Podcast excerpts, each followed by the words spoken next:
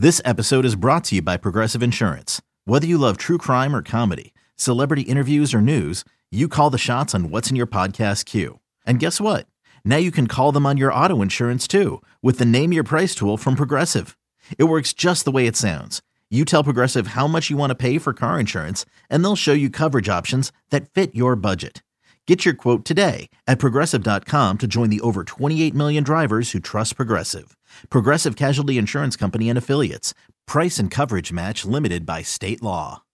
This is the Daily Tip presented by BetMGM. Now, here's Chelsea Messenger and Michael Jenkins.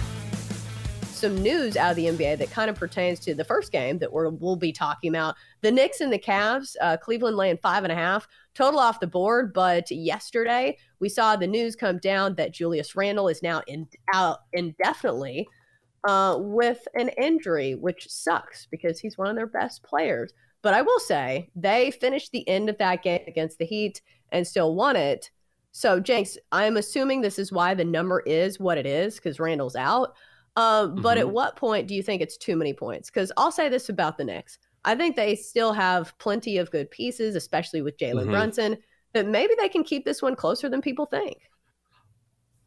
Maybe I would go with the Cavs here, actually, just because we don't talk much about Cleveland in the playoff picture, but they are just behind the 76ers, and they're just behind the 76ers by 2.5 games, which seems crazy to me. You would think there would be more of a discrepancy there, and there's not. As good as the Knicks have been covering on the road this season, the Cavaliers at home as a favorite cover more than 80% of the time. They are 29-7 against the number in this spot. So I know it's a bigger number than maybe we like, but I like the Cavaliers. Yeah, I think the number is what's scaring me off, because sometimes I think people just automatically see, oh, you know, Julius Randle's out, just automatically take the other side. But sometimes I feel like it's too many points. I do like Cleveland straight up because, like you said, they've been an absolute wagon straight up at home, 30-8 this year. But I don't know. I think I'm going to stay away. What about a total? When you have somebody that can fill up the stat sheet kind of like Julius Randle does, do you think that lends itself to an under? Because I guess this total is not currently on the board. I think I'm seeing 220.5 in some spots. But both of these teams have been under teams in this spot. Over-under record for the Cavs at home, 18-20. And for the Knicks on the road, over-under record of 17-19-2. So what about an under? Yeah, I think that's probably the right side when you take a scoring threat out of the game. And also, the trends point in that direction. And when you look at defense, the Cavaliers, I believe last time I checked, not that long ago, have one of the best defenses in the entire league. So I would definitely go under here if you want to bet a total. I would imagine it's probably built into the number, but still, I think we see two defenses in this one, especially with the Cavs, especially their home defense, even better than their road defense. Let's go to, the game of the day, the Pistons and the Rockets. Good God. We've got Houston laying 4.5, total of 229.5. And Jinx, I think what I thought when I saw this spread was, does Houston deserve to be laying 4.5 points against anybody? Chelsea, this is what I wrote about this game. I saw this on the docket and I immediately said, I'm not capping this game. I am not capping a game between the Pistons and Rockets. Here's a list of things I would rather do than handicap this game. I would rather watch an 8-hour marathon of Darcy and Stacy. I would rather rummage through my own trash to find a receipt that I lost buried under coffee grounds. I would rather run a 5K. I'd rather let my cat scratch my face dangerously close to my eye. I'd rather go down to the hardware store and discuss paint swatches with a disinterested employee. I'd rather eat a can of cold beans. I'd rather do anything than handicap Pistons and Rockets. This is a pass for me. Ooh, cold beans? I don't think I would eat even a can of warm beans. I hate beans. Baked beans, whatever. You hate beans? Why do people like baked beans so much? They look disgusting. They're delicious. Have you ever had baked beans? They're delicious. Yeah, they look gross. Wait. You keep saying they look gross. Have you eaten them, though? I think so, but I don't know. It's just something about the look of them that disinterests me. Like, they just look gross. Oh, they're delicious, though. They're delicious. Baked beans are awesome. Baked beans, you can eat baked beans with a hot dog, with a burger. You can put some frankfurters in them, little beans and franks. Those are good. Man, I love baked beans. And also there's different types of beans. It's not like, and there's what, pinto beans, there's kidney beans, there's obviously, I mean, there's a whole list of beans, green beans. There's another one. There's not any sort of refried beans, like no beans that you like. No. And yes, this segment is just going to be me and Jenks going back and forth saying, but they look gross. But have you tried them? They're delicious, but they look gross.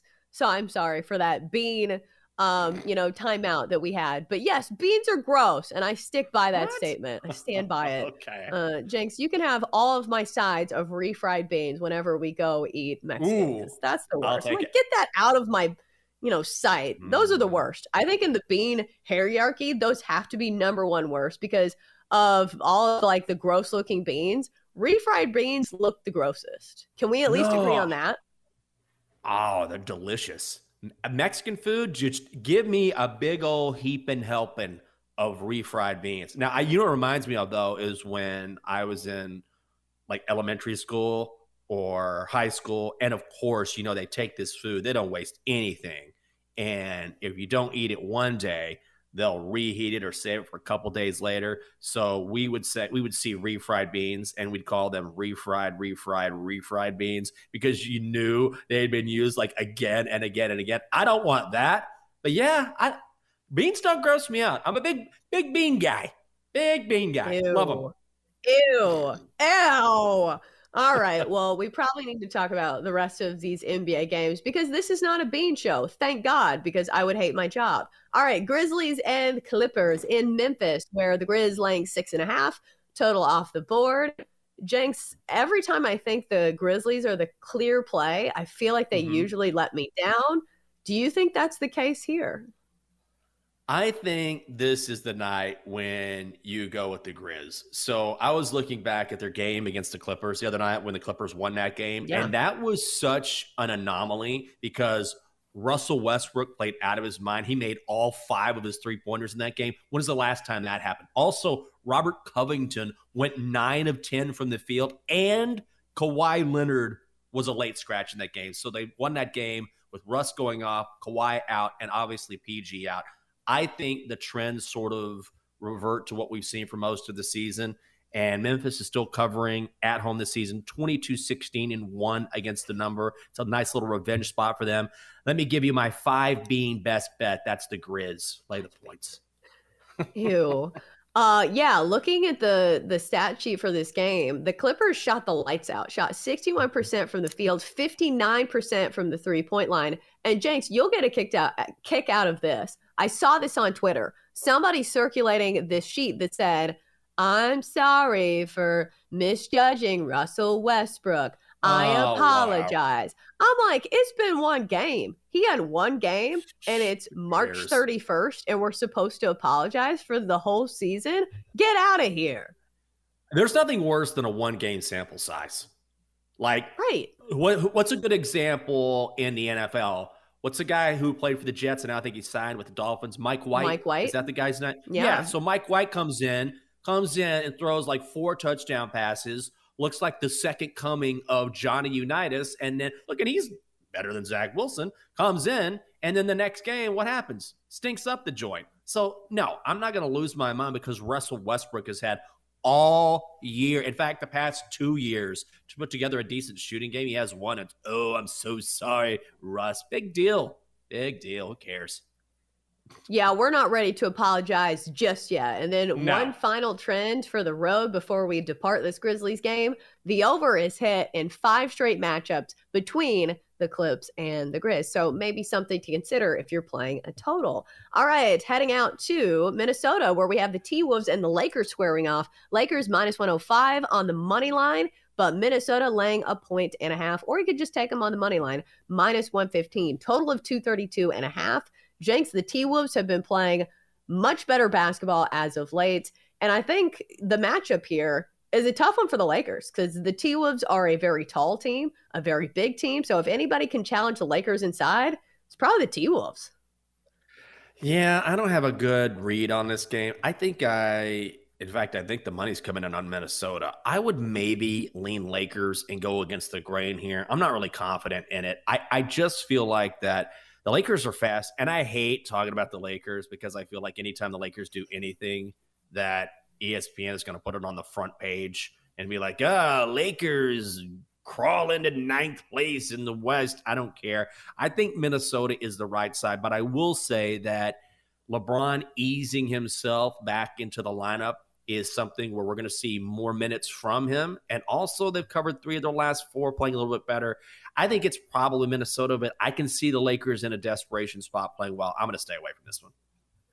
Yeah, it's a tight spread for a reason. I think this game could go either way, but I would lean towards Minnesota. Like I said, they've been playing a lot better as of late. They've won 4 of their last 5, and 3 of those being outright as underdogs of at least 5 points. So maybe the market is still a little bit too low on Minnesota. I like them here, but, you know, when LeBron's on the other side and they're playing for a spot in the postseason, that is a dangerous LeBron to bet against. All right, so we have a big spread here, and hold your nose because the Warriors are laying 15.5 points against the Spurs. Not seeing a total just yet. Is this bettable in any way, shape, form, or fashion? Well, I think if you're going to bet this game, 15.5 is so stupid. I guess you could do a money line parlay in the NBA, but we've tried that a couple times. That has not worked out. And also, it'd have to be at least 3 teams because the Warriors are minus 1,600 on the money line.